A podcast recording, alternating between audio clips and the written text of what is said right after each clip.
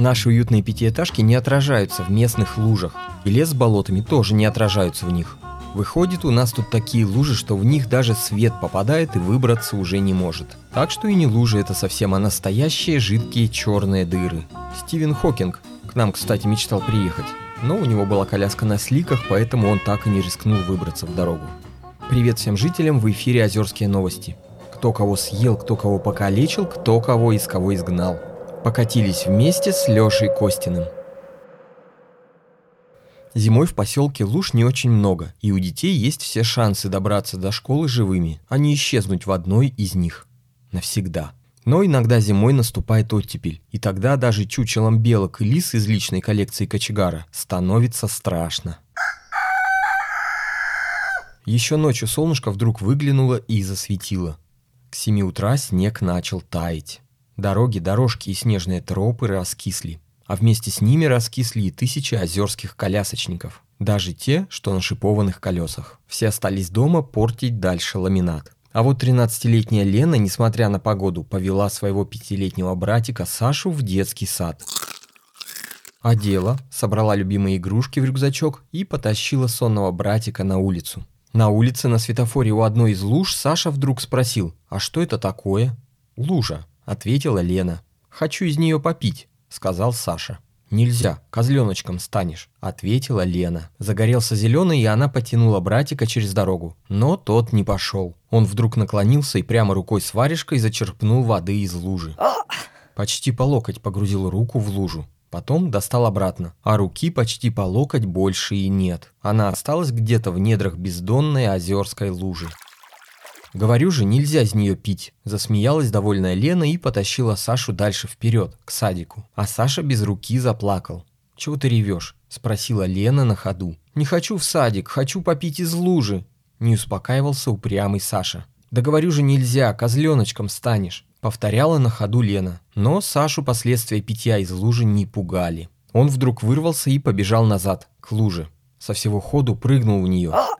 Брызги разлетелись в разные стороны. Саша по шее ушел под воду. На поверхности осталась одна только голова в шапке. Подбежавшая к луже Лена осторожно, за завязки шапки, достала из лужи оставшуюся от братика голову. Остальная его часть навсегда исчезла в таинственной луже черной дыре. «Ну класс, мне что теперь тебя в садик на себе тащить?» Возмутилась Лена, но что поделаешь, родной же все-таки братик. Поэтому взяла голову Саши под мышку и побежала с ним, с ней, в сторону садика. Всю дорогу до самого садика голова Саши ревел, что хочет попить из лужи. В садике встречать Сашу вышла на крыльцо воспитательница Ольга Васильевна. Она совсем не удивилась, когда Лена передала ей вместо целого Саши только одну голову Сашу. Повертела его, ее в руках, а голова Саша тут взял и чихнул. Ну вот, вытерла сопли голове Ольга Васильевна. Вытерла, подумала секунду и вдруг протянула Сашу обратно Лене. Меня нянечка наругает, что я его больного принесла. С соплями лучше дома пусть отсидится. Недельку. Но Лена брать обратно голову братика отказалась. «Не, не возьму.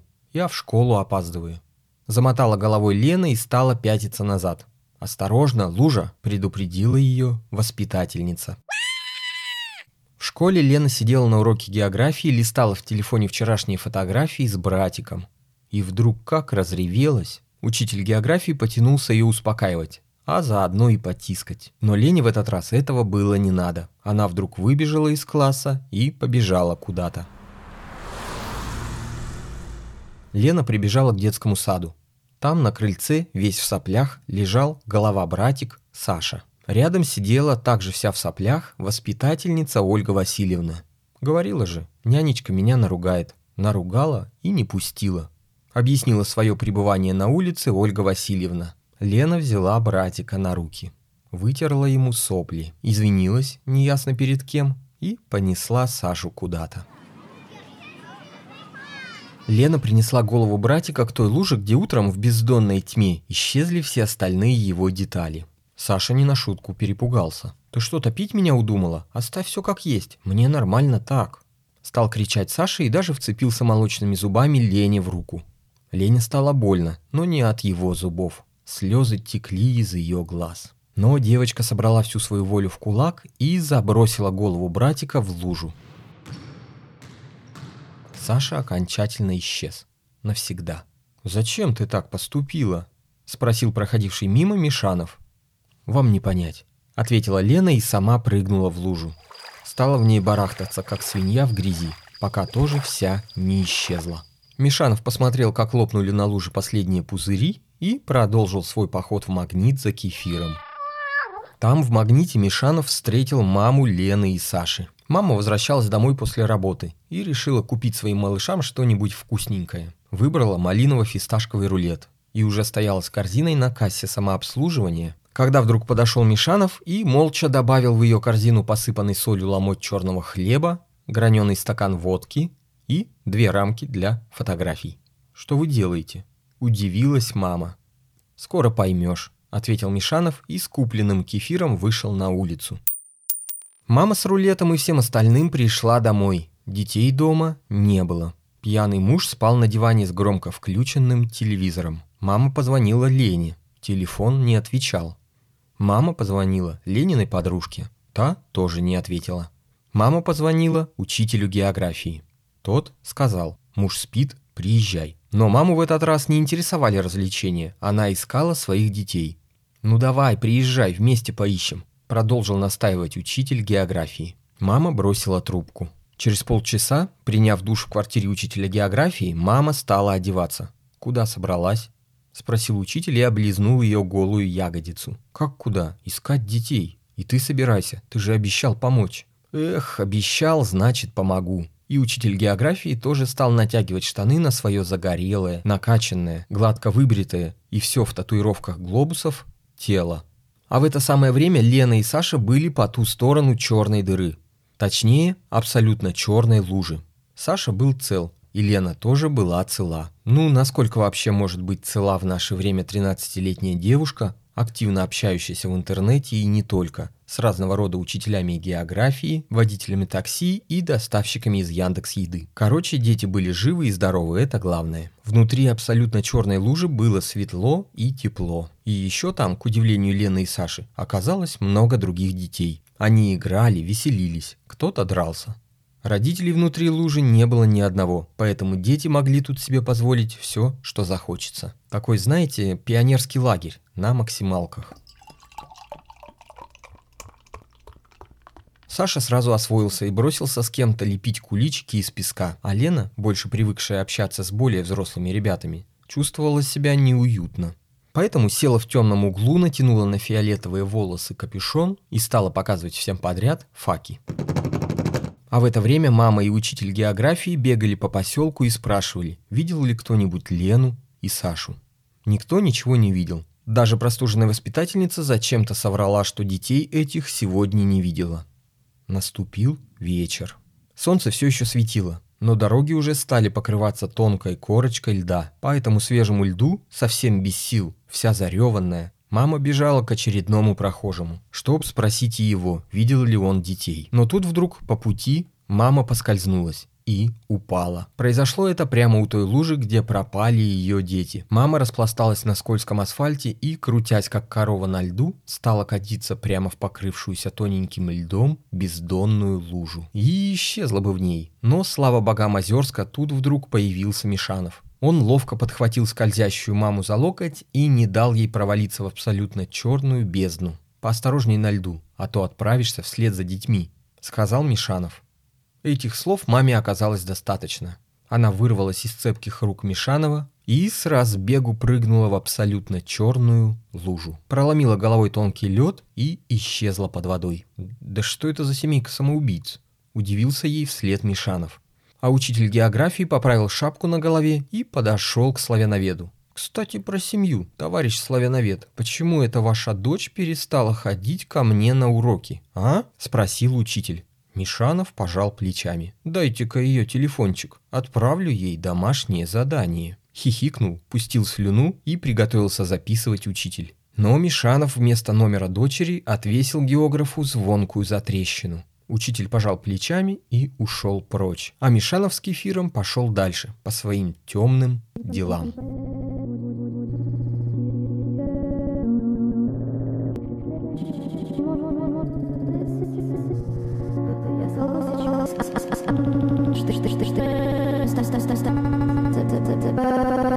Будет гладить свои лайки Говорить, что у меня все в порядке. В среднем человек в день может врать до двухсот тысяч раз.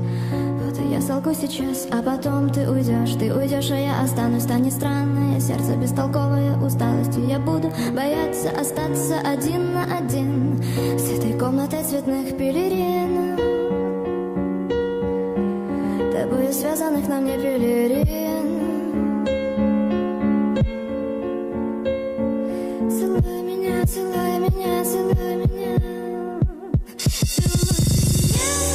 Пока лучи не целятся в нас Пока еще что-то чувствую Пока мы еще здесь. Целуй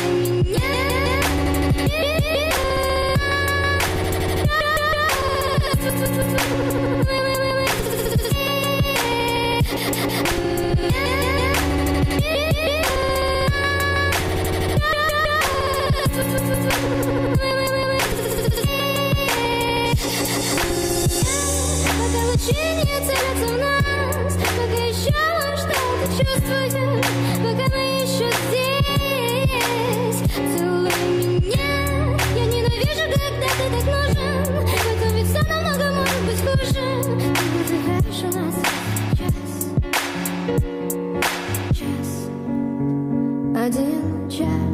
час Заползла в студию через канализационную трубу, спела для вас и сразу же смылась обратно, оставив после себя ржавую монетку и несколько зеленых волос, Мария Чайковская.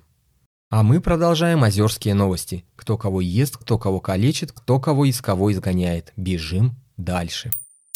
По ту сторону лужи дети занимались совсем уже неприличными вещами. Курили, бросали камни в витрины магазинов, поджигали полицейские машины. Насиловали чучело Зарзарбаева, Бутина и Рукашенко. Лена в натянутом на глаза капюшоне продолжала сидеть в темном углу и показывать всем средний палец. Вдруг появившаяся мама оттащила Сашу от собаки, которой он пытался выковырить глаз вилкой. Выдернула из темного угла Лену и потащила их обоих к выходу из лужи. Пошла в одну сторону, выхода нет. Пошла в другую сторону, выхода нет. Прыгнула вверх, уперлась в потолок.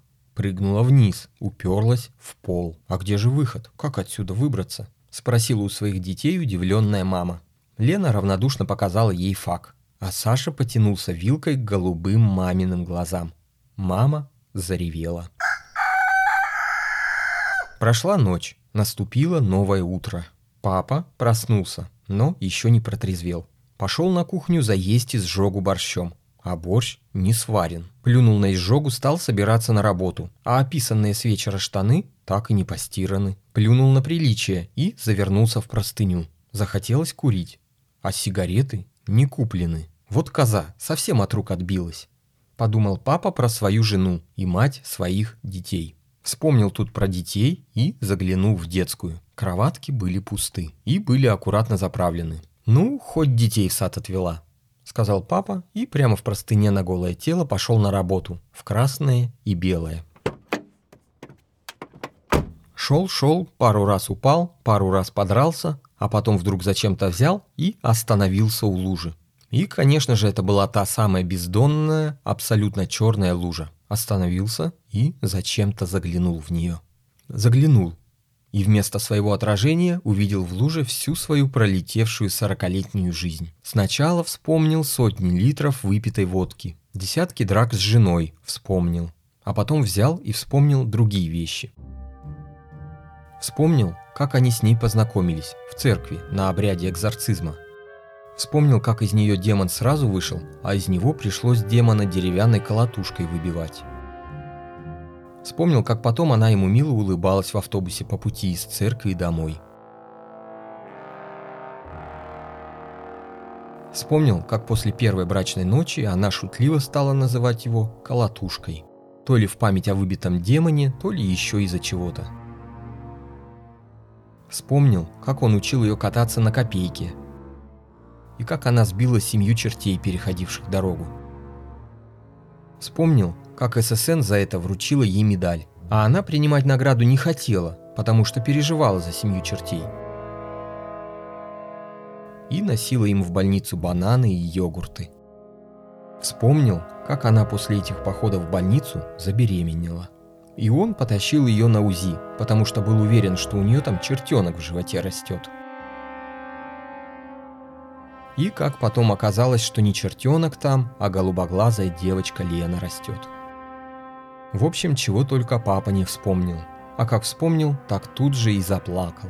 Слезы потекли из его глаз. И, естественно, стали капать в черную лужу. И уж что за спирт там в этих слезах содержался, никто не знает. Но только вот абсолютно черная вода лужи стала вдруг светлеть. И чем больше слез в нее лил папа, тем более прозрачной становилась вода лужи. Спустя литр или около того, вода абсолютно черной лужи стала достаточно прозрачной, чтоб мама, Лена, Саша и другие дети внутри смогли увидеть свет, идущий с другой стороны. Свет этот выглядел как свет в конце тоннеля, Мама взяла за руку своих детей. Остальные дети тоже хотели прицепиться, но мама их не взяла. Рук же только две. И со своими детьми пошла по темному тоннелю на свет. В тоннеле заиграла божественная музыка. А в конце тоннеля забрежили очертания какого-то длинноволосого человека в длинном светлом платье. Мама с детьми побежала к нему изо всех сил и сквозь слезы радости кричала на весь тоннель. «Батюшка наш, спешим к тебе, ибо веруем». Побежала и вдруг выпрыгнула из лужи. Эп, эп. Длинноволосым человеком в светлом платье оказался ее муж, отец ее детей. «Ах, это ты, сволочь!» Привычно обрадовалась мама своему мужу и перекрестилась. Дети обняли отца. Каждая семья счастлива по-своему. Прокомментировал происходящее Мишанов, который как раз шел мимо лужи в магнит за утренней ряженкой. «Пошел ты», – прокомментировала его комментарий Лена и одела обратно на свои фиолетовые волосы черный капюшон.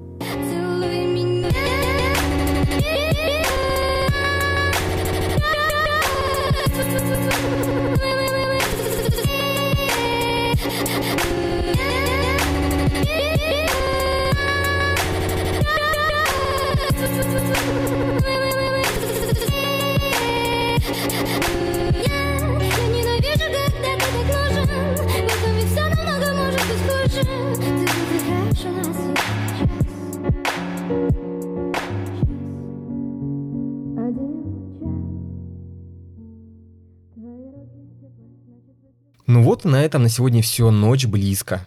Вставайте, берите соль, бегите на улицу. Сыпьте соль нежно, особенно на раны.